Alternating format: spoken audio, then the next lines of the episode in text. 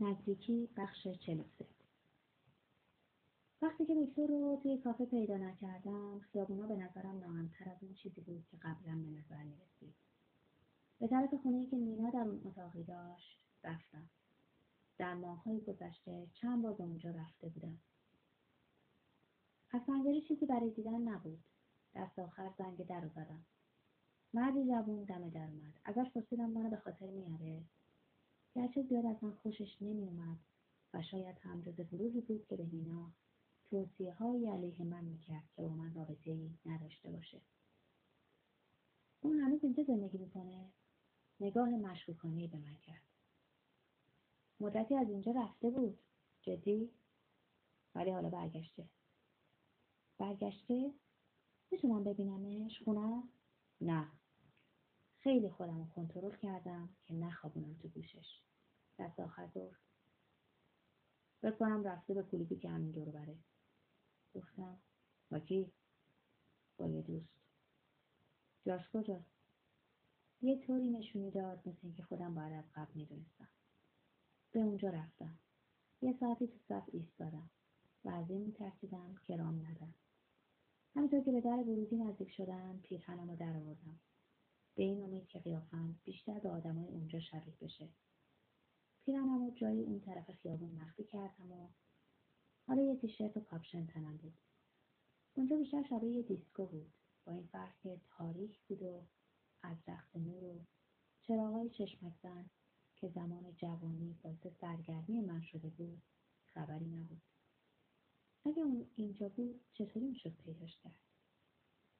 بیشتر عمرم فکر می‌کردم جوونم تا امشب. بیشتر عمرم همیشه یه نفر بود که به عنوان الگو بهش نگاه کنم. کسی که به نظر می‌رسید بدون چه خبره. اون آدما کجا رفتن؟ این روزا به جز مواقعی که با سونان هستم می‌دونم کی هستم. و اگه لازم باشه می‌تونم خودم رو جمع جور کنم و سرم رو با وقار بلند نگه دارم. ولی امشب این حالتم از دست دادم. بندکم رو روشن کردم و راهم رو از میون جمعیت باز کردم.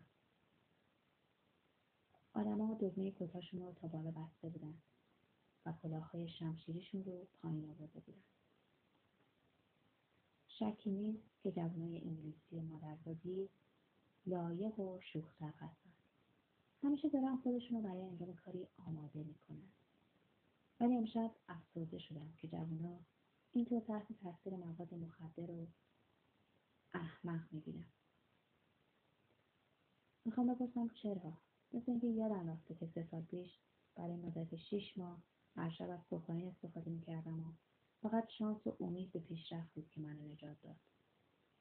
ما مثل جنازه های متحرک بیتوقعی بودیم. شاید فکر می‌کردیم که جوانی یه فضیلته. آیا مالیت های من جبران بیبندواری اوناست آیا پدر منم بی هدف تو همچین جاهایی قدم می‌زد؟ تا زن جوانی رو پیدا کنه که خودش رو تو آغوشمون بندازه. من برای بچه هم میترسم ولی باید فردا اونا رو ترک کنم.